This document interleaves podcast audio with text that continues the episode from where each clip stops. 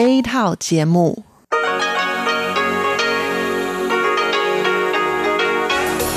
Đây là Đài Phát thanh Quốc tế Đài Loan RTI.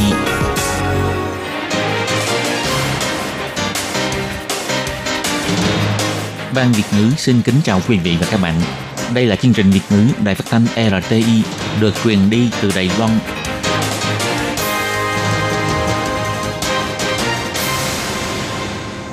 Hello, tôi Kim xin kính chào các bạn. Hoan nghênh các bạn đã đến với chương trình Việt ngữ ngày hôm nay của chúng tôi. Các bạn thân mến, hôm nay là thứ ba, ngày 23 tháng 7 năm 2019, cũng tức ngày 21 tháng 6 âm lịch năm kỷ hợi. Chương trình Việt ngữ ngày hôm nay của chúng tôi sẽ bao gồm các nội dung chính như sau. Mở đầu là bản tin thời sự trong ngày, tiếp đến là chuyên mục tin vắn lao động nước ngoài, rồi đến chuyên mục tiếng hoa cho mọi ngày, chuyên mục khám phá thiên nhiên và sau cùng chương trình của chúng tôi sẽ kết thúc với chuyên mục điểm hẹn văn hóa. Mở đầu chương trình hôm nay Tố Kim xin mời các bạn cùng theo dõi bản tin thời sự trong ngày. Và trước hết mời các bạn cùng đón nghe các mẫu tin tóm lược. Bạo lực ở ga Nguyên Lãng, Thủ tướng Tô Trinh Sương cho biết chính phủ bao dung bạo lực, người và thần thánh đều phẫn nộ. Nhân viên Cục An ninh Quốc gia Đài Loan buôn lậu thuốc lá, Tổng thống Thái Anh Văn ra lệnh điều tra toàn diện. Tổng thống Thái Anh Văn cho biết hiện là thời điểm về Đài Loan đầu tư tốt nhất. Bệnh viện Đại học Quốc gia Đài Loan thành lập đội chuyển viện cho bệnh nhi mắc các bệnh nặng. Thứ trưởng Vương Mỹ Hòa cho biết, Việt Nam thiếu nhân công, tiền lương tăng, thương gia Đài Loan nên nhập dây chuyền sản xuất tự động. Một trái xoài chỉ làm được hai cây kem, bán đắt như tôm tươi. Và sau đây tôi Kim xin mời các bạn cùng đón nghe nội dung chi tiết của bản tin thời sự ngày hôm nay nhé. Xung đột trong cuộc vận động phản đối về luật dẫn độ ở Hồng Kông ngày càng dâng cao. Tại ga xe điện ngầm Nguyên Lãng xảy ra vụ bạo lực do nhóm người áo trắng đánh đuổi người đi lại khu vực này đã khiến cho mọi người hoang mang và phẫn nộ. Ngày 23 tháng 7, Thủ tướng Tô Trinh Sương cho biết, bất kể chính phủ nào bao dung cho các tổ chức gây bạo lực đối với người dân không tất sắc trong tay sẽ khiến cho thần thánh và con người cùng phẫn nộ. Thủ tướng Tô Trinh Sương nói,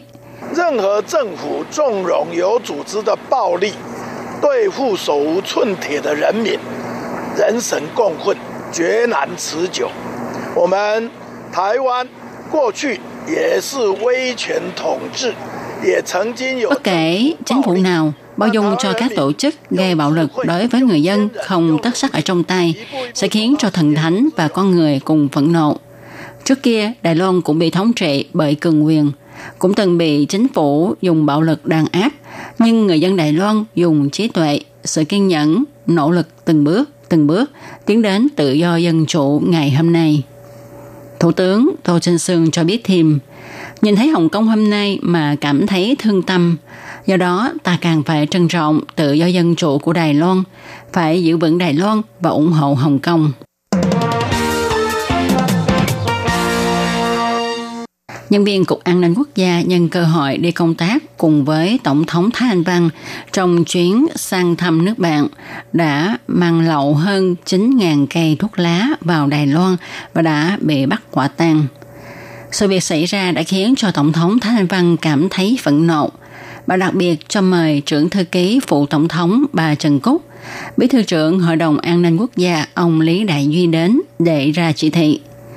Tổng thống cho biết, Ngoài việc phối hợp điều tra của cơ quan tư pháp ra, nội bộ cơ quan cũng nên điều tra triệt để vụ án này, đồng thời cũng kiểm soát toàn bộ quy trình điều tra, tìm hiểu tình hình của những năm qua nhằm ngăn chặn triệt để.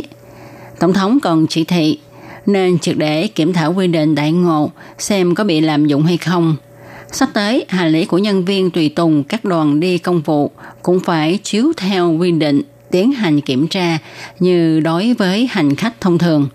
Đồng thời cũng yêu cầu đơn vị chấp hành phải thực hiện việc này một cách thiết thực và nghiêm ngặt. Tổng thống Thái Anh Văn cho biết, Qua sự việc này cho thấy việc quản lý nhân viên của Cục An ninh còn nhiều thiếu sót, cần phải cải thiện. Nhân cơ hội này cũng sẽ tiến hành thanh tra, tăng cường kỷ luật nhằm nâng cao hiệu năng tác nghiệp của đoàn đội.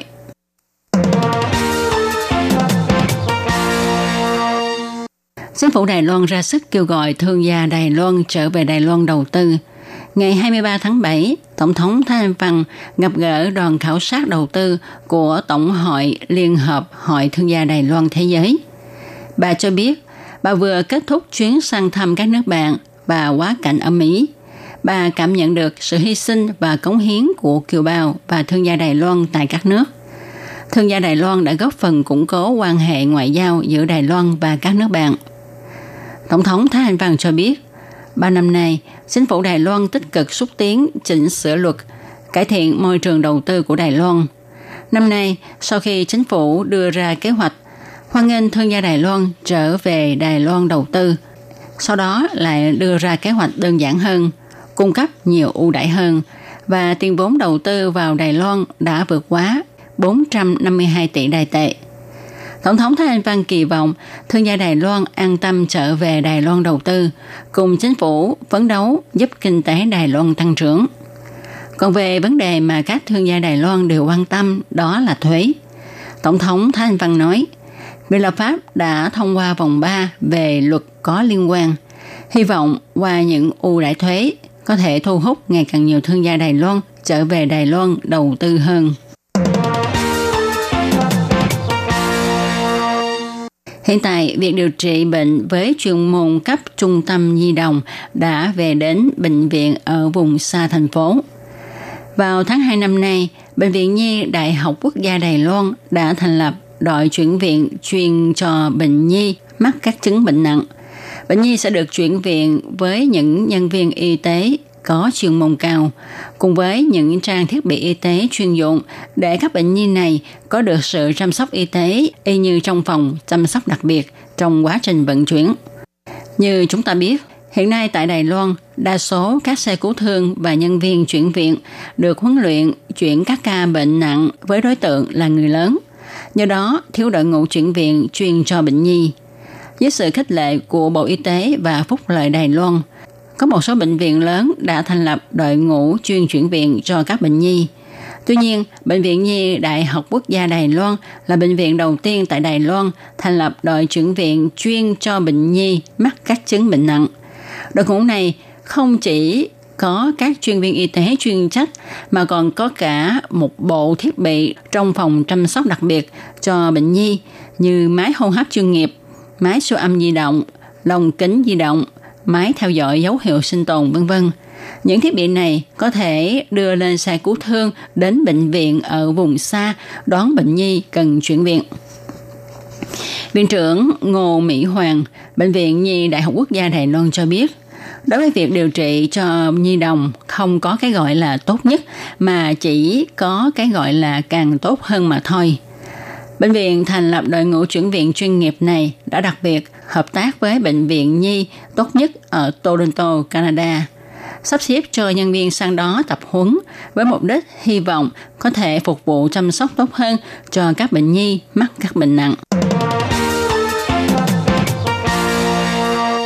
Dưới sức ảnh hưởng của chiến tranh thương mại Mỹ, Trung Quốc, thì việc đầu tư vào những quốc gia ở phía nam Đài Loan vẫn tiếp tục tăng mạnh – Tuy nhiên, những năm gần đây, Việt Nam bắt đầu xuất hiện tình trạng thiếu hụt nhân công và tiền lương thì ngày càng tăng. Ngày 23 tháng 7, Thứ trưởng Bộ Kinh tế bà Vương Mỹ Hoa cho biết, đích thực có nhiều thương gia Đài Loan phản ảnh. Hiện nay tại Việt Nam, mọi người tranh nhau giành giật công nhân. Nếu như thương gia Đài Loan có đất đai ở Việt Nam thì họ có thể đầu tư xem thế nào. Còn nếu như hoàn toàn không có gì hết tại Việt Nam mà muốn sang Việt Nam đầu tư thì nên xem lại về chuyện đất đai nhân lực là vấn đề phải đối mặt. Bà kiến nghị các thương gia này nên tìm sang các quốc gia khác để đầu tư thì tốt hơn. Thứ trưởng Vương Mỹ Hoa nhấn mạnh, bất luận là ta sang nước nào đầu tư đều phải cố gắng xây dựng hệ thống sản xuất tự động hóa. Nếu không, qua 5 đến 10 năm thì phải đối mặt với vấn đề nhân lực và tiền lương tăng. Ngoài ra, Thứ trưởng còn chỉ ra, Doanh nghiệp có thể sang đầu tư tại các quốc gia phía Nam Đài Loan có hiệu ứng sản xuất tập thể cao, hoặc có thể mời gọi các doanh nghiệp Đài Loan tập trung lại với nhau, hình thành khu doanh nghiệp Đài Loan tại nước sở tại. Hiện tại, Bộ Kinh tế Đài Loan cũng đã bàn thảo vấn đề này với các nước và doanh nghiệp. Chi tiết cụ thể như thế nào thì bà không tiện tiết lộ. Xé bỏ bao bì, cây kem xoài có hình dạng nửa trái xoài bốc mùi thơm phức khiến người ta cắn liền một miếng. Khách hàng cho biết có mùi xoài, ngon thật, kem có vị ngọt của xoài tươi, không có thêm các chất phụ gia nào khác. Cây kem xoài được bán với giá 80 đài tại một cây. Hôm trước, cựu thủ tướng Lại Thanh Đức cũng đã ăn thử và ông khen không ngớt lời. Ông nói, đúng là rất ngon.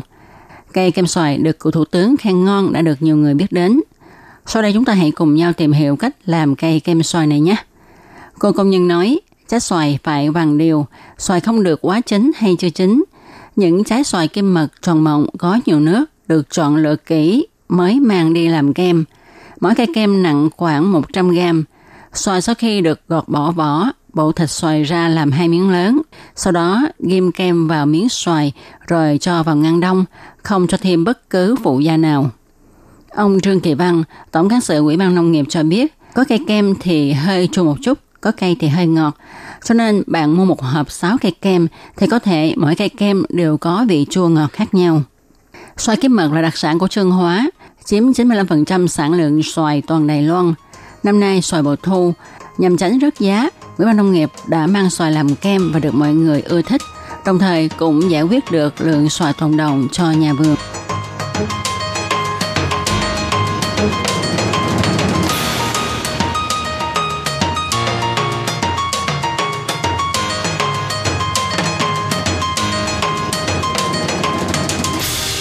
Các bạn thân mến, các bạn vừa đón nghe bản tin thời sự ngày hôm nay do Tố Kim biên soạn và thực hiện. Tố Kim xin chân thành cảm ơn sự chú ý theo dõi của các bạn. Sau đây Tố Kim xin mời các bạn cùng đón nghe phần thông báo. Sếp ơi, có người chở vật liệu đến rồi kìa. Vậy thì kêu một vài công nhân tới giúp để bưng vật liệu xuống. Mấy người lao động nước ngoài này trông rất là siêng năng anh nhỉ? Ừ, họ làm việc chăm chỉ lắm. Thưa ông chủ, có nhân viên tư vấn lao động nước ngoài của chính quyền thành phố Tân Bắc đến thăm ạ. À. Chào ông, chúng tôi có nhận được cú điện thoại khiếu nại của lao động nước ngoài. Anh ấy nói là anh ấy bị trừ lương nhưng mà không biết tại sao bị trừ và mong ông trả lại số tiền bị trừ cho anh ấy. Tiền lương chúng tôi trả đầy đủ hết mà. Với lại chúng tôi cũng có ghi rất là rõ ràng. Làm sao lại có chuyện trừ tiền anh ấy được chứ? À, tôi nhớ ra rồi. Đó là tiền thuế thu nhập đó. Nhưng tôi không biết chữ, bản lương chi tiết viết tôi đâu có hiểu đâu. Nhưng hệ thống bảng lương của chúng tôi không có hiển thị được ngoại ngữ.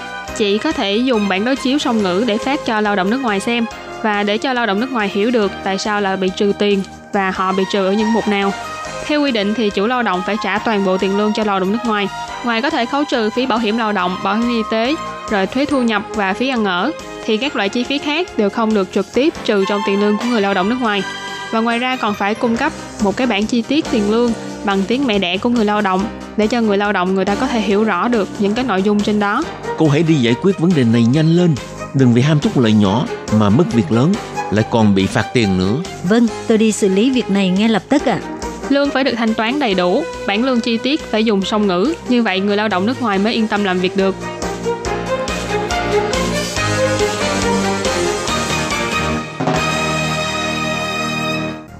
Để đảm bảo quyền và ích lợi cho lao động nước ngoài làm việc tại Đài Loan, Bộ Lao động Đài Loan đã thiết lập một đường dây nóng 1955 bảo vệ và tư vấn miễn phí cho lao động nước ngoài trong 24 tiếng đồng hồ. Đường dây này cung cấp phục vụ quan tâm cho lao động nước ngoài xin tư vấn, khiếu nại, chủ thuê hoặc lao động nước ngoài nếu có nhu cầu tư vấn đều có thể thông qua đường dây nóng 1955 để xin hỗ trợ. Ngoài ra để tuyên truyền về đường dây nóng 1955, Sở Phát triển Nhân lực Lao động thuộc Bộ Lao động có in tờ gấp bằng song ngữ là tiếng Trung và bốn thứ tiếng nước ngoài.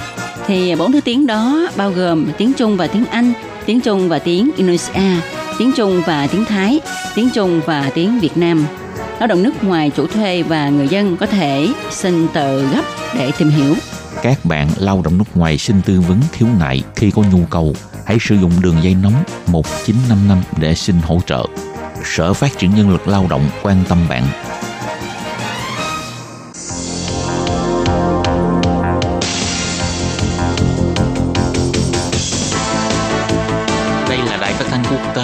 Loan LTI, truyền thanh từ Đài Loan, Trung Hoa Dân Quốc. Mời các bạn theo dõi mục tin vắn lao động ngoài. Khi Nhi và Thúy Anh xin chào các bạn. Xin mời các bạn cùng đón nghe chuyên mục tin vắn lao động của tuần này. Các bạn thân mến, trong chuyên mục tin vắn lao động của tuần này, Thúy Anh và Khiết Nhi sẽ mang đến cho các bạn hai thông tin như sau. Thông tin thứ nhất đó là xúc tiến chính sách phân tuyến khám chữa bệnh và chuyển viện hai chiều. Thông tin thứ hai đó là số ca bệnh thương hàng tăng cao, gia đình lao động di trú cũng bị nhiễm bệnh. Và sau đây mời các bạn cùng lắng nghe nội dung chi tiết của hai mẫu tin này. Để xúc tiến quyền lợi y tế có thể được vận dụng hiệu quả, bệnh viện các cấp có thể phân công hợp tác chăm sóc người bệnh. Sở Bảo hiểm Y tế Trung ương đã tích cực xúc tiến chính sách phân tuyến khám chữa bệnh và chuyển viện hai chiều. Căn cứ theo số liệu của Sở Bảo hiểm Y tế, hiện nay toàn Đài Loan mỗi ngày có khoảng 1 triệu lượt người đi khám chữa bệnh. Nhưng theo thống kê phát hiện, tỷ lệ phân bố các ca bệnh đi khám tại các cơ sở y tế có ký hợp đồng với bảo hiểm y tế như trung tâm y học, bệnh viện khu vực, bệnh viện địa phương và phòng khám cơ sở trên lệch khá nhiều. Mỗi ngày có đến 1 phần tư số lượng người khám chữa bệnh chọn đến các trung tâm y tế và bệnh viện khu vực. Còn số người đến phòng khám y tế cấp cơ sở thì lại khá ít. Do sự phân bố thiếu cân bằng này, nếu các bệnh viện lớn tiếp tục quá tải, nhận quá nhiều ca bệnh nhẹ, sẽ ảnh hưởng đến số lượng thu nhận các ca bệnh nặng, không những khiến kinh phí y tế tăng cao, mà người bệnh còn không thể nhận được sự chăm sóc cần thiết. Nhằm giúp cho các bệnh viện có thể tập trung chăm sóc cho các bệnh nhân bệnh nặng và khẩn cấp, Sở Bảo hiểm Y tế đã đưa ra 6 chính sách lớn trong việc khám chữa bệnh theo tuyến, khuyến khích người dân đi khám chữa bệnh theo 3 bước sau. Bước thứ nhất, khi người dân bị bệnh, có thể đến khám tại các bác sĩ gia đình hoặc các phòng khám gần nhà. Bước thứ hai, sau khi bác sĩ chẩn đoán bệnh, nếu cần thiết sẽ chuyển bệnh nhân đến phòng khám chuyên khoa và bệnh viện để điều trị. Và bước cuối cùng sau khi được chuyển viện và điều trị khỏi bệnh, bệnh nhân có thể được chuyển viện trở về bệnh viện ban đầu hoặc các bệnh viện và phòng khám thích hợp theo lời khuyên của bác sĩ để được tiếp tục theo dõi và điều trị. Việc điều trị theo tuyến sẽ do các cơ sở điều trị các cấp cùng phân công hợp tác. Thông qua việc chuyển viện hai chiều, cung cấp cho bệnh nhân dịch vụ khám bệnh mang tính liên tục và tính tổng hợp, giúp người dân tìm đúng bác sĩ, khám đúng khoa, nâng cao chất lượng chăm sóc cho người bệnh. Không biết là các bạn đã từng có kinh nghiệm là khi khám bệnh tại Đài Loan, các bạn đã cảm thấy rất là khó khăn khi không biết là sẽ chọn khám ở khoa nào các bạn có thể đi gặp bác sĩ ở gần nhà trước và để được bác sĩ chẩn đoán trước cho các bạn là biết là các bạn thích hợp cho khám cho chuyên khoa nào rồi chuyển đến bệnh viện đó và khoa đó thì như thế các bạn sẽ không phải tốn thời gian và không phải khám không đúng khoa mà mình cần thiết. Và bắt đầu từ ngày 15 tháng 4 năm 2017, nếu không phải bệnh nhân được chuyển viện mà trực tiếp đi đến các bệnh viện lớn để khám bệnh, thì chi phí khám bệnh sẽ tăng 60 tệ. Còn bệnh nhân được chuyển viện thì phí đăng ký sẽ giảm 40 tệ cho một lần và sau đây là thông tin thứ hai. Ngày 16 tháng 7, Sở Quản lý Dịch bệnh đã công bố một trường hợp nhiễm bệnh thương hàn tập thể là một nữ kháng hộ công người Indonesia, một phụ nữ người Đài Loan và một bé gái trong cùng một gia đình đã được xác nhận nhiễm bệnh thương hàn trong khoảng từ ngày 2 đến ngày 10 tháng 7. Sở Quản lý Dịch bệnh bày tỏ, hiện tại ngoài bé gái vẫn đang phải nằm viện quan sát, đơn vị y tế sẽ tiếp tục theo dõi tình trạng sức khỏe của hai người còn lại và cả sức khỏe của những người cùng chung sống. Bác sĩ chuyên khoa phòng dịch Lâm Bỉnh Thanh bày tỏ, Bệnh thương hàn được điều trị bằng thuốc kháng sinh thì tỷ lệ tử vong thấp hơn 1%, nhưng nếu không được điều trị thích hợp thì tỷ lệ tử vong vẫn sẽ tăng cao. Kêu gọi người dân hãy chú ý giữ gìn vệ sinh trong ăn uống, thường xuyên rửa tay nhằm giảm thiểu nguy cơ mắc bệnh. Trong trường hợp nhiễm bệnh thương hàn tập thể này, cả ba người đều không có lịch sử xuất ngoại. Trong đó, người phụ nữ Đài Loan và bé gái được chẩn đoán nhiễm bệnh là vào ngày 2 và ngày 9 tháng 7. Khi đó, kháng hộ công người Indonesia vẫn chưa có dấu hiệu bệnh. Nhưng sau khi xét nghiệm những người xung quanh, đến ngày 10 mới xác nhận là đã nhiễm bệnh. Mặc dù trong khu dân cư cũng có những kháng hậu công người nước ngoài khác, nhưng do không tụ tập hay ăn uống chung, nên hiện tại vẫn đang kiểm tra và so sánh mẫu xét nghiệm để tìm ra nguồn lây bệnh. Theo số liệu thống kê của Sở Quản lý Dịch bệnh cho thấy, tính đến ngày 15 tháng 7, trong năm nay đã có 14 ca bệnh xác nhận là nhiễm thương hàn. Trong đó 4 ca là do người bản địa, 10 ca là do lây nhiễm từ bên ngoài vào. Thương hàn là bệnh nhiễm vi trùng đường tiêu hóa, con đường lây nhiễm chủ yếu là do thức ăn sống hay chưa được nấu chín, dễ lây lan khi vi trùng trong phân người bị bệnh nhiễm vào thức ăn hay thức uống và truyền sang cho người khác. Các triệu chứng thường gặp bao gồm sốt cao liên tục, đau đầu, đau bụng, ho, tiêu chảy vân vân. Sở quản lý dịch bệnh kêu gọi, tốt nhất là nên ăn thức ăn đã nấu chín và còn nóng, không ăn thức ăn còn sống, uống nước đã nấu chín hoặc nước đóng chai. Ngoài ra phải giữ thói quen vệ sinh thật tốt, trước khi ăn và sau khi đi vệ sinh phải nhớ rửa tay bằng xà phòng để tránh nhiễm bệnh. Chuyên mục tin vấn lao động của tuần này cũng xin tạm khép lại tại đây. Cảm ơn sự chú ý lắng nghe của quý vị và các bạn. Xin thân ái chào tạm biệt các bạn. Bye bye. Bye bye.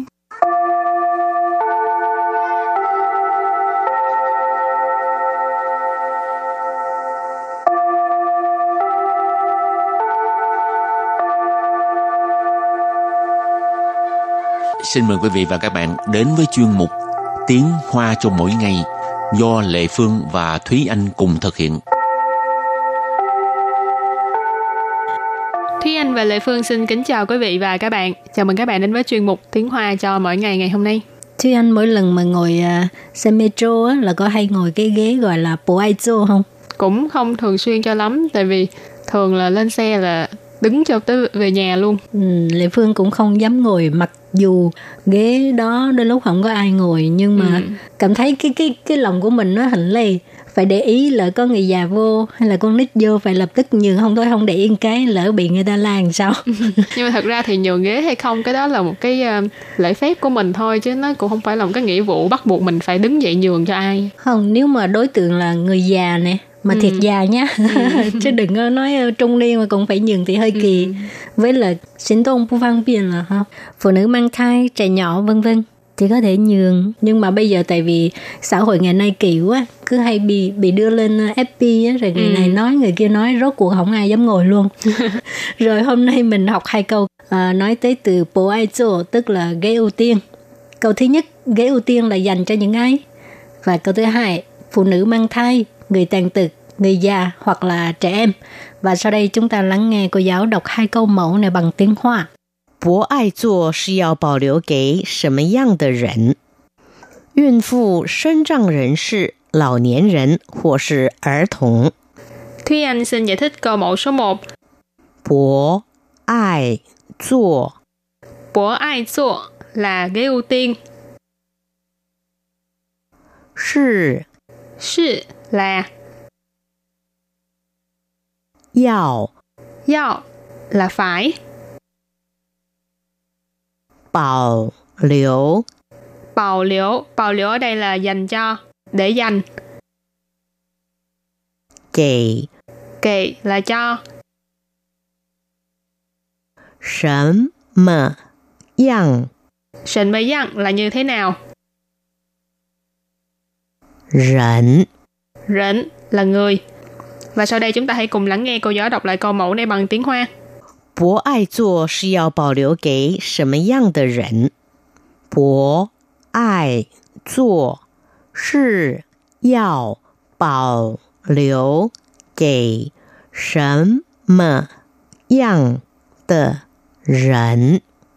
câu này có nghĩa là ghế ưu tiên là dành cho những ai và câu thứ hai là phụ nữ mang thai người tàn tật người già hoặc là trẻ em 孕妇、身障人士、老年人或是儿童。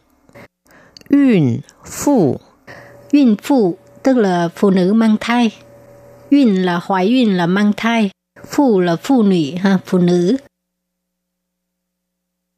身障人士 Sinh trang人士 tức là người tàn tật,人士 là người ha. sinh trang tức là trên cơ thể có khiếm khuyết. Lão niên rẩn Lão niên rẩn có nghĩa là người già. Hồ sư Hồ sư hoặc là Ở thủng Ở thủng tức là trẻ em. Và sau đây chúng ta lắng nghe cô giáo đọc câu mẫu này bằng tiếng Hoa. 孕妇 sinh trang rẩn sự 老年人或是儿童。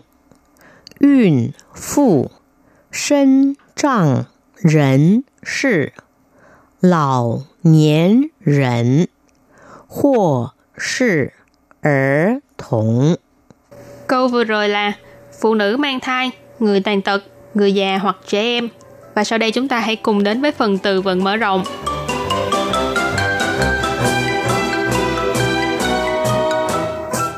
乘客，乘客， 乘客nghĩa là hành khách, 让位，让位， Răng quầy có nghĩa là nhường chỗ, nhường ghế ha. Quầy là quầy tử, có nghĩa là chỗ ngồi. Còn à, răng là nhường. 排队，排队， Thái tuệ nghĩa là xếp hàng,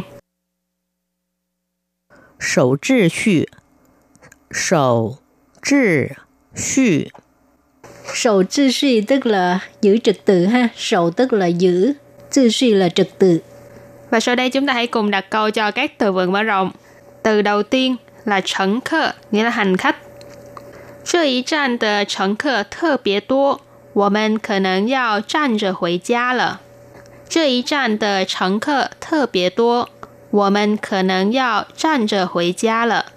Câu này có nghĩa là hành khách ở trạm này rất là nhiều, có lẽ chúng ta phải đứng về thôi. Chơi ý trạm, trạm ở đây là trạm,乘客 là hành khách, thơ biệt tố, thơ biệt ở đây là chỉ mức độ, tố là nhiều, cho nên thơ biệt tố là rất nhiều.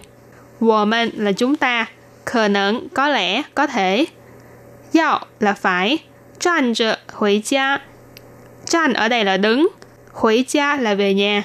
Hó, bây giờ đặt câu cho từ tiếp theo. Răng vị, nhường ghế ha.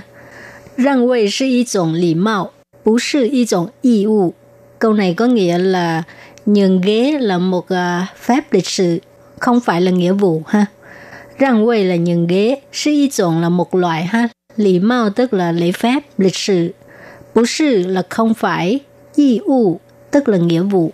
Và đặt câu cho từ kế tiếp là排队, nghĩa là xếp hàng. 购票的客人请依序排队. Câu này có nghĩa là khách muốn mua vé, xin hãy xếp hàng theo thứ tự. Câu票là mua vé, khách rịnh là khách hàng,请 nghĩa là mời, xin hãy. Di suy, suy ở đây nghĩa là thứ tự, cho nên di suy là theo thứ tự,排队 là xếp hàng, cho nên 请依序排队 là xin hãy xếp hàng theo thứ tự. Hảo đặt câu cho từ cuối cùng, 守秩序 giữ trật tự. 今天因为上课不守秩序而被老师罚站。今天因为上课不守秩序而被老师罚站。Câu này có nghĩa là hôm nay lên lớp vì không có giữ trật tự cho nên bị cô giáo phạt đứng. Chính thiên có nghĩa là hôm nay,因为 là vì ha, sang khơ là, là đi học lên lớp á. Bu sầu tự suy tức là không có giữ trật tự. Ở bệ, ở, ở đây mình dịch là cho nên, bệ là bị, lão sư, cô giáo, thầy giáo, phá có nghĩa là phạt ha. Chặn là đứng, phá chặn là phạt đứng. Và sau đây chúng ta hãy cùng ôn tập lại hai câu mẫu của ngày hôm nay.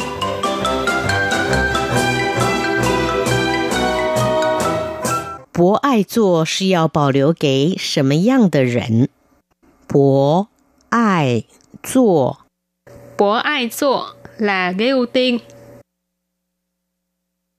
是是 là 要要 là phải. 保留 Bảo liễu, bảo liễu ở đây là dành cho, để dành. 给 Kệ là cho. 什么 样 Sệnh mới dặn là như thế nào. 人？ Rỉnh là người. Và sau đây chúng ta hãy cùng lắng nghe cô giáo đọc lại câu mẫu này bằng tiếng Hoa. 博爱座是要保留给什么样的人？ Câu này có nghĩa là ghế ưu tiên là dành cho những ai? Phụ nữ mang thai, người tàn tật, người già hoặc là trẻ em. 孕妇、身障人士、老年人或是儿童。 孕 phụ. 孕 phụ tức là phụ nữ mang thai. Sinh trạng nhân sự Sinh trạng nhân sự tức là người tàn tật. Lão niên nhân Lão niên nhân có nghĩa là người già. Hoặc sự Hoặc sự hoặc là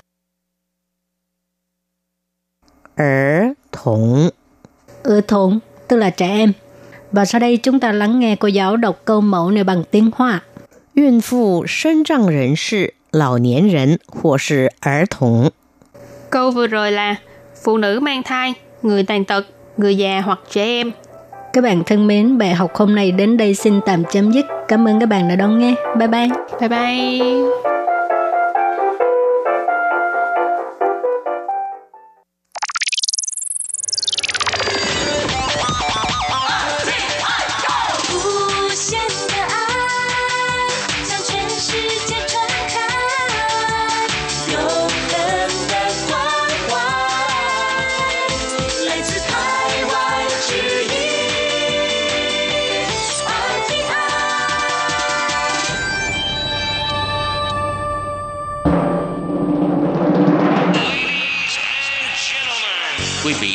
Nghe chương trình Việt ngữ Đài RTI truyền thanh từ Đài Loan.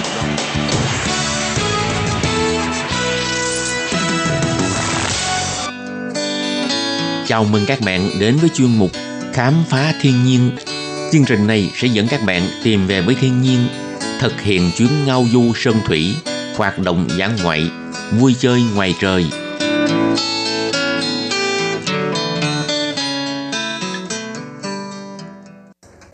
Anh xin kính chào quý vị và các bạn. Chào mừng các bạn đến với chuyên mục Khám phá thiên nhiên của tuần này.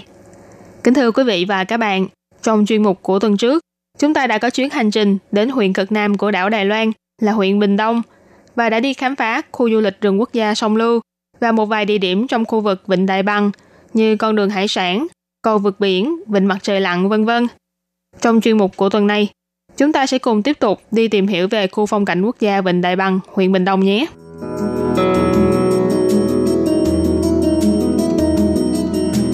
Địa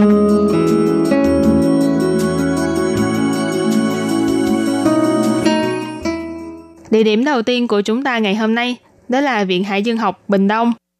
Viện Hải Dương học Bình Đông là viện hải dương học lớn nhất của Đài Loan, hay còn gọi là Bảo tàng Hải dương sinh vật học quốc gia, tọa lạc tại xã Sa Thành, huyện Bình Đông, nằm ở phía tây bắc của công viên quốc gia Khẩn Đinh.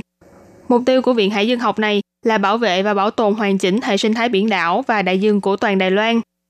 Toàn khu vực bảo tàng và khu triển lãm ước tính rộng đến hơn 60 hecta, chủ yếu được chia làm 3 khu để triển lãm, bao gồm thứ nhất là nhà triển lãm sinh thái biển Đài Loan.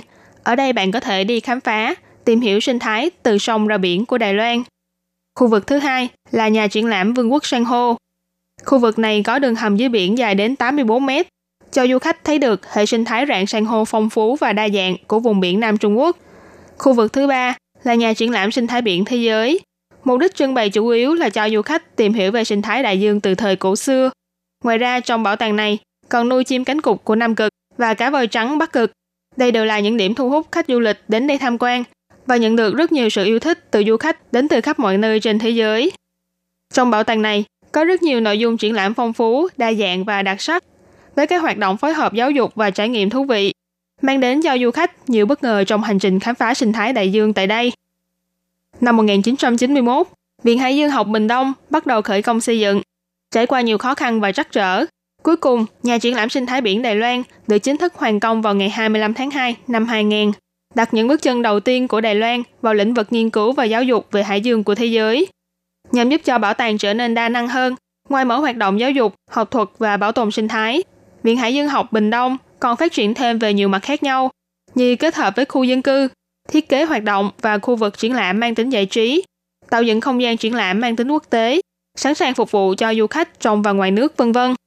Sau khi khu triển lãm Vương quốc San hô cũng được khánh thành, Viện Hải dương học Bình Đông đã kết hợp công viên thủy sinh với công nghệ hình ảnh kỹ thuật số, giới thiệu cho du khách về đại dương trên toàn cầu và biển cổ xưa, ứng dụng kỹ thuật tiên tiến để mang đến những nội dung mang tính giáo dục với bốn chủ đề đại dương cổ đại, rừng tàu biển, khu vực biển sâu, biển vùng cực, giúp cho du khách có dịp trải nghiệm một lớp học thú vị và phong phú trong sự kết hợp giữa ảo và thực. Với những nỗ lực không ngừng cải tiến và tiến bộ như thế, Viện Hải dương học Bình Đông đã trở thành một trong những bảo tàng nổi tiếng trên thế giới, viết nên trang sử huy hoàng cho lĩnh vực triển lãm, nghiên cứu và giáo dục về đại dương của Đài Loan.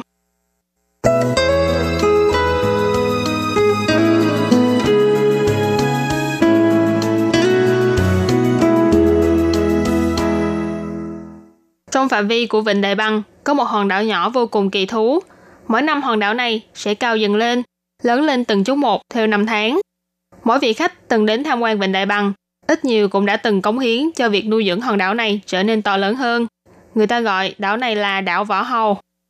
Đảo Võ Hầu có tổng diện tích ước tính khoảng 150 mét vuông.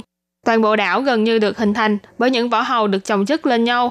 Do trước đây, trong phạm vi 532 hecta của Vịnh Đại Băng, có đến 82% là dùng để dựng dàn nuôi hầu. Những ngư dân nuôi hầu ở đây đã thống nhất chất những vỏ hầu cần bỏ đi ở tại cùng một địa điểm, cũng tức là vị trí đảo vỏ hầu ngày nay. Lâu dần, vỏ hầu chất lên như một ngọn đồi nhỏ, trở thành một hòn đảo có 102 tại Vịnh Đại Băng. Nếu gặp phải lúc nước triều lên, đảo này có khi còn bị nhấn chìm dưới mặt nước biển, chỉ để lại những phao nổi mà phòng quản lý khu phong cảnh quốc gia Vịnh Đại Băng đặt ở xung quanh vẫn nổi lên bền trên mặt nước. Nếu bạn đến tham quan vào đúng lúc nước triều lên, khiến cho đảo Võ Hầu bị che đi, thì cũng đừng cảm thấy tiếc nuối. Bạn chỉ cần trang bị cho mình một đôi giày an toàn, giúp bạn tránh bị thương bởi những vỏ hầu sắc nhọn bên dưới, là bạn vẫn có thể bước lên trên đảo để thám hiểm. Xung quanh đảo Võ Hầu vẫn còn lại một số giàn và lưới nuôi hầu. Đây đều là những dấu tích lịch sử huy hoàng, đầy tự hào một thời của Vịnh Đại Băng. Gần 300 năm lịch sử của Vịnh Đại Băng có thể nói là một quyển sử về lịch sử của ngành chăn nuôi hầu tại đây. Nói đến Vịnh Đại Băng mà không nói đến nghề nuôi hầu thì chẳng khác nào đang nói về một khu phong cảnh biển nào khác mà không phải Vịnh Đại Băng. Việc nuôi hầu ở Vịnh Đại Băng được phát triển từ những ao nuôi cá ven bờ cho đến nuôi hầu trong nước và lưới. Trước đây khắp nơi ở Vịnh Đại Băng là những ao cá nối tiếp nhau như ruộng lúa. Còn trên mặt nước thì là từng hàng từng hàng những dàn nuôi hầu và lưới giăng của các hộ chăn nuôi. Đây là cảnh tượng để lại ấn tượng sâu đậm cho du khách và người dân địa phương, cả về mặt địa lý, cảnh quan và lịch sử. Tháng 11 năm 1997, Phòng Quản lý Khu phong cảnh quốc gia Vịnh Đại Băng chính thức được thành lập, bắt đầu tích cực xử lý những chất thải tích tụ từ nghề chăn nuôi hầu trong khu vực vịnh. Mặc dù đây là một công việc khó khăn khi các chất thải này đã tích tụ cùng với năm tháng, nhưng qua sự phối hợp, hợp tác giữa nhiều đơn vị và các khoản hỗ trợ khác nhau dành cho người dân trong khu vực, cuối cùng tất cả dàn nuôi hầu đều đã được tháo gỡ vào tháng 10 năm 2002, còn các lưới chăn nuôi thì vẫn đang được tháo gỡ dần dần. Để kỷ niệm những trang lịch sử của Vịnh Đại Băng và đáp lại với kỳ vọng của những người dân trong khu vực, trong quá trình phát triển Vịnh Đại Bằng thành khu phong cảnh, các đơn vị chức trách vẫn luôn cố gắng để giữ lại dấu tích lịch sử của nơi đây, song song với việc bảo tồn sinh thái, để cho những nét đặc sắc lịch sử của Vịnh Đại Băng có thể trường tồn với thời gian. Nhưng hiện tại, đảo Võ Hầu đang bị ảnh hưởng bởi những cơn bão trước đây, nên vẫn đang trong quá trình xây dựng và tu sửa lại, nên tạm thời không mở cửa cho du khách vào tham quan.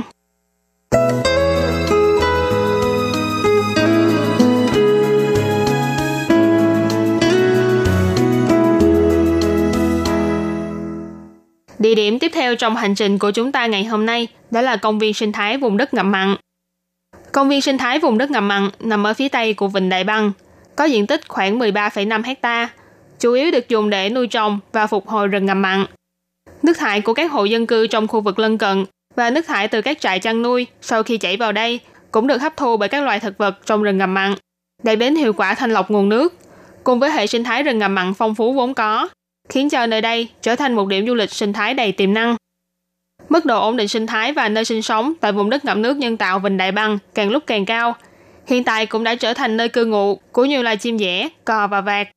Ngoài ra cũng có nhiều loài chim di trú, chim theo mùa, thường xuyên ghé lại đây để nghỉ ngơi, kiếm mồi. Trong những loài chim thích hoạt động tại khu vực đất vùng ngập nước, đa số là cò, dẻ và sếu, trong đó số lượng cò là cao nhất. Theo điều tra, những loài chim thường xuyên xuất hiện tại vùng đất ngập nước nhân tạo Vịnh Đại Băng bao gồm cò trắng, nhiệt xám, cò lùng xám, cò lửa, chơi chơi sông, chơi chơi cổ khoan, chì voi trắng, cò ruồi, dẻ mỏ cong, nhàn màu, ngỗng đậu, bới cá sông vân vân. Đây là một địa điểm lý tưởng để ngắm chim, quan sát tập tính sinh hoạt của những loài chim khác nhau, thích hợp cho những ai yêu thích thiên nhiên và chụp ảnh. Hay cùng gia đình và bạn bè đến đây là một chuyến thám hiểm nho nhỏ về các loài chim đặc trưng của vùng đất ngập mặn. Ngoài ra khi đến vùng đất ngập mặn Vịnh Đại Băng, bạn cũng sẽ rất dễ bắt gặp loài còng biển. Còng biển tên tiếng Anh là Fiddler Crab, nghĩa là con cua đang kéo đàn violon. Ở Đài Loan, người ta cũng thường gọi còng là nghệ sĩ violon trên vùng đất ngập nước. Con còng đực có một chiếc càng to, khi dang ra có thể dài đến gấp 3 lần cơ thể của con còng. Màu vỏ của con còng có thể thay đổi tùy theo thời gian và sự biến hóa của chiều cường. Buổi sáng thì màu sậm hơn, buổi tối thì màu nhạt hơn. Loài còng khó thích nghi với các môi trường quá khô thường sinh sống ở vùng gian triều của Vịnh Đại Băng hay các vùng đất ngập nước và vùng đất vùng gần cửa biển. Ở vùng đất ngầm mặn của Vịnh Đại Băng còn nổi tiếng với sự sinh sống của loài cá thòi lôi. Cá thòi lôi toàn thân màu xám bùn, cho nên khi loài cá này đứng yên trong bãi lầy hay bùn đất thì sẽ khó mà phát hiện. Nhưng một khi chúng động đậy hay nhảy lên thì chắc chắn sẽ phát hiện ngay. Cá thòi lòi là loài cá lưỡng cư, mắt hơi lòi ra. Khi ở dưới nước thì hô hấp bằng mang, khi trên mặt đất bùn thì có thể trao đổi khí qua da. Cho nên chúng thường sinh sống ở những vùng đất giao thoa giữa đất bùn và mặt nước hay nghỉ ngơi ở khu vực rừng ngập mặn. Khi thủy triều lên, loài cá này còn có thể biểu diễn tài leo cây hay dùng đuôi để nhảy trên mặt nước. Những hoạt động của loài cá này khá là thú vị và cũng là loài sinh vật đặc trưng của vùng đất ngập nước. Thế nên thường thu hút sự chú ý của những du khách nhỏ tuổi, thường xuyên vì quan sát chúng mà quên cả thời gian để đi về. Loài thực vật tiêu biểu nhất trong công viên sinh thái vùng đất ngập mặn đương nhiên là rừng ngập mặn. Rừng ngập mặn là quần xã được tập hợp từ thực vật ngập mặn ảnh hưởng bởi nước triều ven biển nhiệt đới hoặc bán nhiệt đới. Những loài cây trong rừng ngập mặn thường là những loài thực vật có khả năng chịu mặn, chịu gió, giữ đất, chắn sóng, thanh lọc nguồn nước, bảo vệ bờ đê và cung cấp môi trường sinh sống cho động vật hoang dã. Trong đó, cây mắm ổi là loài thực vật thường gặp nhất ở đây, chủ yếu tập trung ở các công viên đất ngập nước trong Vịnh Đại Băng và một vài đoạn bờ biển của Vịnh Đại Băng.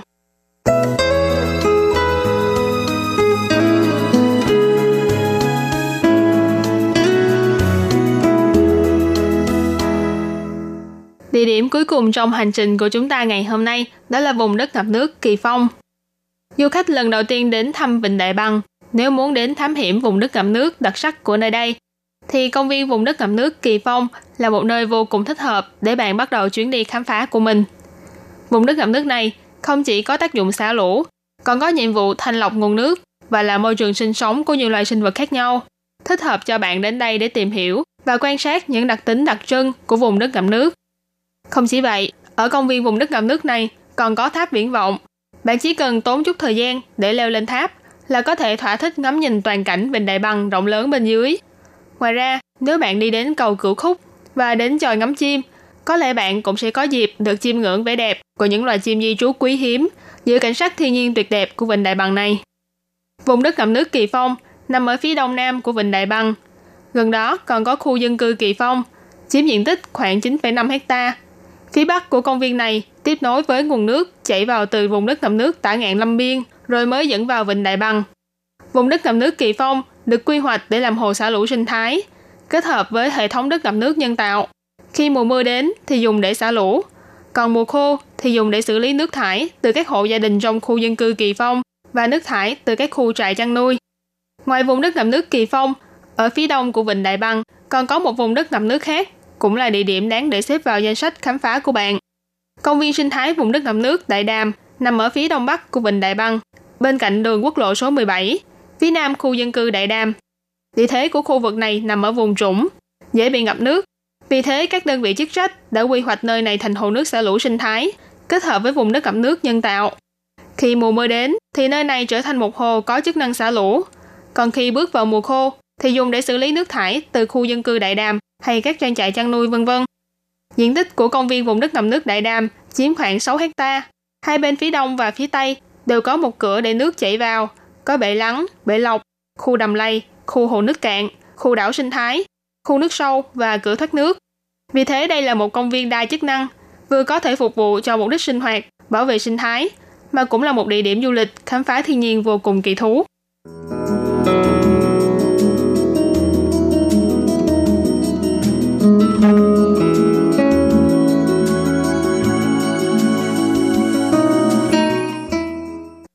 Các bạn thân mến, trong chuyên mục của hai tuần vừa qua, chúng ta đã cùng đi khám phá một số nơi của huyện Bình Đông, bao gồm khu du lịch rừng quốc gia Sông Lưu và khu phong cảnh quốc gia Vịnh Đại Bằng. Nhưng do phạm vi của khu phong cảnh quốc gia Vịnh Đại Bằng khá là lớn, cho nên Thúy Anh chỉ giới thiệu với các bạn một số địa điểm như là con đường hải sản, cầu vượt biển, vịnh mặt trời lặn, viện hải dương học Bình Đông, đảo Võ Hầu, công viên sinh thái vùng đất ngập mặn, công viên vùng đất ngập nước Kỳ Phong và công viên vùng đất ngập nước Đại Đàm. Ngoài ra trong khu phong cảnh quốc gia Vịnh Đại Bằng còn bao gồm khu tiểu lưu cầu. Nhưng do thời lượng của chương trình có hạn, cho nên trong chuyên mục của tuần sau, Thúy Anh sẽ giới thiệu với các bạn về khu tiểu lưu cầu và một số địa điểm khám phá thiên nhiên khác tại huyện Bình Đông nhé. Và các bạn thân mến, chuyên mục khám phá thiên nhiên của tuần này cũng xin được tạm dừng tại đây. Cảm ơn sự chú ý lắng nghe của quý vị và các bạn. Thân ái chào tạm biệt và hẹn gặp lại. Bye bye!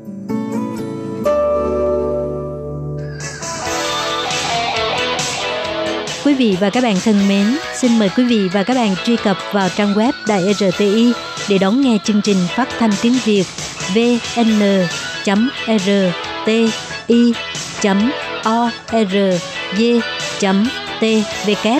và cũng có thể truy cập FB fanpage của Ban Việt ngữ RTI tiếng Việt.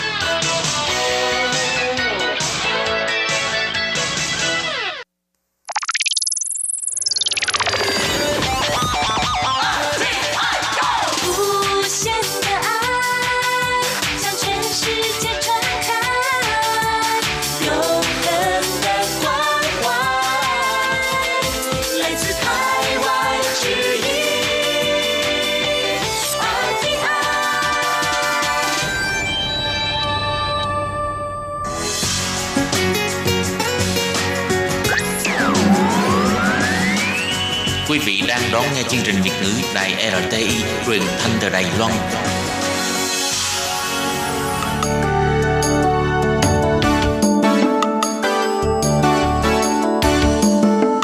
Chào mừng quý vị đến với chương mục Điểm hẹn văn hóa do Khiết Nhi phụ trách.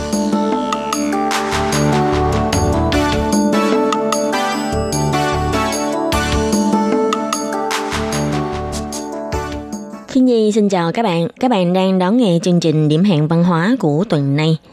Các bạn thân mến, không biết trong số các bạn thính giả có ai đã từng đi qua Nhật hay đã từng nhìn thấy qua phim ảnh hay sách báo về những ngôi đền của người Nhật chưa? Và các bạn biết không, ở Nhật Bản có rất là nhiều ngôi đền dùng để thờ thần đạo của người Nhật. Và một điều nữa là không biết các bạn có biết không, đó là ở Đài Loan cũng có rất là nhiều những ngôi đền kiểu Nhật như thế này. Và trong điểm hẹn văn hóa của tuần này, khi Nhi muốn cùng các bạn đi tìm hiểu về những ngôi đền kiểu Nhật tại Đài Loan. Sau đây xin mời các bạn cùng đón nghe chương trình điểm hẹn văn hóa của tuần này các bạn nhé.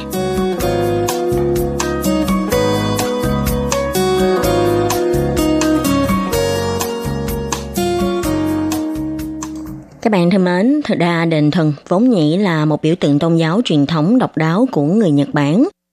Trong đó phần lớn các đền thần nằm ẩn mình trong núi rừng. Và thậm chí như chúng ta coi phim, có những ngôi đền do nằm ở trên cao, người đến làm lễ phải leo hàng ngàn bậc thang mới có thể lên tới trên đền. Nói chung là phần lớn các đền thờ này đều có một điểm chung là rất yên tĩnh, để thể hiện sự tôn nghiêm cũng như là sự thiêng liêng của đền thờ. Người dân Nhật Bản quanh năm đều có thể đến đền thần để cầu phúc. Đền thần mọc lên khắp mọi nơi trên đất Nhật. Và vào dịp đầu năm, sẽ có hơn một nửa người Nhật sẽ đến đền để làm lễ cầu phúc, cầu mong cho cả nhà trong một năm mới có thể bình an. Và tập tục đến đền thờ để cầu phúc đừng đầu trong mỗi năm, được gọi là lễ thần đầu năm. Và tập tục đi lễ thần vào ngày đầu năm này cũng có phần giống với lại tập tục đi đến chùa vào ngày đầu năm của một số nơi tại châu Á khác. Ví dụ như là người Trung Hoa hay người Đài Loan, Việt Nam, vân vân. Trong thời gian Nhật Bản thống trị 50 năm tại Đài Loan, chính quyền Nhật Bản đã cho xây dựng tất cả là 68 đền thần tại các huyện thành của toàn Đài Loan. Nếu tính luôn những đền thờ chưa được chính phủ công nhận thì có hơn là 200 ngôi đền thần. Thực ra, việc xây dựng đền thần tại Đài Loan cũng chính là chính sách tôn giáo quan trọng của phủ tổng đốc Nhật Bản tại Đài Loan. Hy vọng có thể thông qua việc vận hành đền thần, giáo hóa người Đài Loan, với mục đích là thuần hóa người Đài Loan thành thần dân của đế quốc Đại Nhật Bản. Người Nhật thậm chí còn đeo rao khẩu hiệu Nước có đền thần, nhà có nền thờ. Hy vọng có thể thúc tiến thuyết đền thần trung tâm trên toàn đảo Đài Loan. Thực hiện kế hoạch mỗi một làng khu là một đền thờ. Tuy nhiên, trước khi kế hoạch này của người Nhật được thành công, thì sau năm 1945, khi Nhật Bản đầu hàng vô điều kiện trong cuộc Thế chiến thứ hai và sau đó trả lại Đài Loan cho chính phủ Trung Hoa Nhân Quốc, thì kế hoạch này coi như không còn cơ hội để hoàn thành được nữa. Và ngày nay, ngoài đền thờ cao sĩ tại Hằng Xuân của huyện Bình Đông được khôi phục lại để người dân vào làm lễ ra, các đền khác không phải đã bị tháo gỡ thì cũng đã được sửa đổi kiến trúc để làm việc khác. Ban đầu, người Nhật chủ yếu xây đền tại các thôn di dân của người Nhật và các đường cách làng quan trọng của người Đài Loan tại Đồng Băng. Về sau, dần dần mở rộng xây dựng thêm đền tại những nơi có tụ tập người Hán sinh sống, cũng như những khu vực người dân nguyên trú. Tuy nhiên, do những buôn làng mà người nguyên trú sinh sống, phần lớn được gọi là xã như là xã Như Vụ, xã Tân Cảng hay xã Đại Đỗ vân vân vì đền thần tiến Hoa cũng được gọi là thần xã, cũng có chữ xã, nên vào năm 1924, để không nhầm lẫn giữa chữ xã trong đền thần với xã của buôn làng, chính quyền Nhật đã có công văn số 1132 để phân chia hai chữ xã này. Nếu trong trường hợp không phân biệt được, sẽ dùng chữ tự trong tự đường để thay thế cách gọi của xã trong đền thân. Cho nên các bạn cũng không có gì lấy làm lạ khi phần lớn có những đền thần tại các buôn làng của người nguyên trú, thường có tên là tự. Ví dụ như là có miêu công tự này, hàng khê tự này, hay là kỳ mỹ tự này, ô lai tự này, vân vân. Đây đều là những đền thần có vị trí nằm tại buôn làng của những người dân tộc nguyên trú. Và như vừa nãy Khiết Nhi có giới thiệu, người Nhật cho xây đền thần tại Lài Loan cũng chính là do Phủ Tổng đốc Nhật Bản tại Lài Loan muốn thực hiện chính sách tôn giáo và để thuần hóa người Đài Loan. Vì do văn hóa, tập tục và chế độ của xã hội những người sinh sống tại Đài Loan đều khác xa với Nhật. Cộng thêm, thời gian đầu khi người Nhật đến xâm chiếm Đài Loan, trong lòng những người dân sống tại Đài Loan vẫn chưa phục, nên liên tiếp diễn ra các phong trào chống lại quân Nhật, khiến chính quyền Nhật phải tốn rất là nhiều thời gian để lo dẹp loạn. Đồng thời trong thời gian này, chính quyền Nhật vẫn chưa có thời gian để quản lý đến tôn giáo của người dân tại đây. Lúc này, chính quyền Nhật vẫn còn khá tôn trọng đối với tín ngưỡng dân gian của người dân nguyên trú. Nên lúc bấy giờ, việc quảng bá thần đạo của Nhật tại Đài Loan chỉ mới là bước thử nghiệm. Nhưng về sau, chính quyền Nhật một mặt vì muốn người dân Đài Loan có thể sớm quy thuận. Một mặt khác, vì muốn sớm có thể gây dựng quy thế chính quyền Đại Hòa tại đây. Vì thế, người Nhật đã tìm ra một nhân vật lịch sử có mối liên hệ mật thiết với người Hán, lại vừa có mối quan hệ mật thiết với người Nhật. Đó chính là Thánh Vương Trịnh Thành Công. Là vì ông Trịnh Thành Công là người vừa có mang dòng máu của người Nhật, lại vừa có mang dòng máu của người Hán. Hơn nữa, ông Trịnh Thành Công lại là người có công khai khẩn phát triển Đài Loan. Cho nên, vào năm 1897, người Nhật đã sửa tên gọi của Khai Sơn Vương Miếu. Đây chính là ngôi miếu mà được người nguyên trú thờ phụng hơn 200 năm. Và đây cũng là nơi họ dùng để thờ phụng ông Trịnh Thành Công. Và ngôi miếu này được đổi tên thành Khai Sơn Thần Xã, tức là đền thần Khai Sơn. Ông Trịnh Thành Công được người Nhật chọn làm nhân vật để kết hợp tín ngưỡng giữa người Nhật và người Hán, để giảm sự phản cảm của người Đài Loan đối với đền thần Nhật Bản. Hơn nữa, hình ảnh người anh hùng Trịnh Thành Công, tận trung ái quốc, phản lại nhà Thanh lại chính là yếu tố mà Nhật Bản cần thiết để thống trị Đài Loan, có cùng mục tiêu với người dân đó là đuổi Mãn Thanh ra khỏi Trung Quốc. Đây chính là giai đoạn sơ khởi mà khi đền thần được đưa vào Đài Loan. Đến những năm đầu thế kỷ 20, Tổng đốc Kodama Jintaro vì thấy mãi vẫn chưa thu phục được đồng dân. Và ông cũng nhận thấy rằng Nhật Bản tại Đài Loan hoàn toàn chưa xây dựng được biểu tượng linh hồn của đền thần Nhật Bản. Còn đền thờ Khai Sơn, tuy đây là đền thờ mà người Nhật muốn dùng để lấy lòng nhân Đài Loan, nhưng đền Khai Sơn thì vẫn là kiến trúc chùa chiền của Trung Quốc và mang đậm phong cách của người Hán. Còn các đền thần khác thì chỉ là các đền nhỏ tại địa phương, không có tính đặc trưng.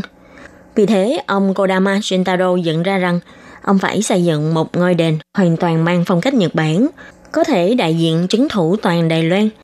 Và hình thức của ngôi đền này phải nguy nga hùng vĩ, và vị thần được thờ trong ngôi đền này cũng phải là người xứng đáng nhất, có cống hiến lớn trong việc Nhật Bản thống trị Đài Loan. Cuối cùng, ông Kodama cũng đã chọn ra được một nhân vật thích hợp nhất, đó chính là thân vương Kitashirakawa Yoshihisa, em trai ruột của thiên hoàng, người đã hy sinh trong cuộc chiến đến chiếm lấy Đài Loan. Tinh thần hy sinh vì đế chế của ông chính là niềm tự hào của hoàng gia Nhật Bản. Nên nếu thờ phụng ông như một vị thần, một là có thể trấn áp tinh thần kháng Nhật nghênh ngang của những người bản địa, hai là có thể xoa nhiều nỗi đau mất mát của hoàng gia Nhật Bản. Quan trọng hơn nữa là ông Kodama tin rằng vị anh hùng sinh thời đã có công tích bất hủ đối với việc cai trị Đài Loan. Linh hồn của ông sau khi mất cũng sẽ phù hộ cho Nhật Bản thành công trong việc thống trị Đài Loan. Và ngôi đền này chính là đền thần Đài Loan, Thái Quan Sỉnh Sở. Đền thần Đài Loan được hoàn công vào năm 1901. Ý nghĩa lịch sử quan trọng của việc xây dựng đền thần đó chính là đã xây dựng được hệ thống trụ sở của các đền thần tại Đài Loan, dùng tôn giáo để quảng bá tư tưởng Nhật Bản. Toàn bộ các huyện thị tại Đài Loan cũng như là các buôn làng lớn nhỏ đều có sự tồn tại của đền thần. Cái đền thần này cũng giống như là bàn tay của người Nhật Bản, có trách nhiệm là truyền bá tư tưởng tôn thờ thiên hoàng Nhật Bản đối với người dân Đài Loan. Và việc lễ thần trong các đền thần Nhật Bản cũng đã thoát ly khỏi việc thờ phụng thần thánh trong tự nhiên, cũng như những năng lực siêu nhiên trong tập tục của người bản địa hay người Hán, mà chuyển sang thờ phụng hoàng gia Nhật Bản. Tượng trưng quyền lực chính trị quốc gia đã dần được thấm vào trong tôn giáo tín ngưỡng. Và như thế, thần đạo giáo của Nhật cũng dần trở thành một công cụ chính trị.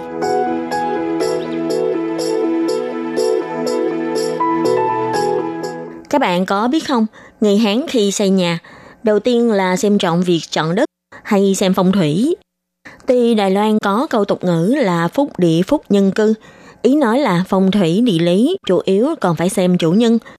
Nếu chủ nhân là người có phúc, là người phúc hậu, thì dù ở đâu đi chăng nữa cũng sẽ có phong thủy tốt. Chứ đừng quá xem trọng vấn đề phong thủy.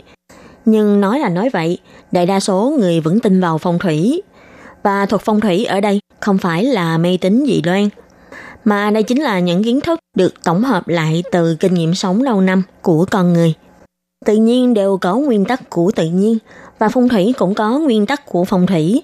Thậm chí có thể xem đây là những kiến thức khoa học mà con người sống giữa tự nhiên đã phải thích nghi như thế nào, cũng như là đã có được những kinh nghiệm sống ra sao để có thể rút ra được những nguyên tắc về phong thủy.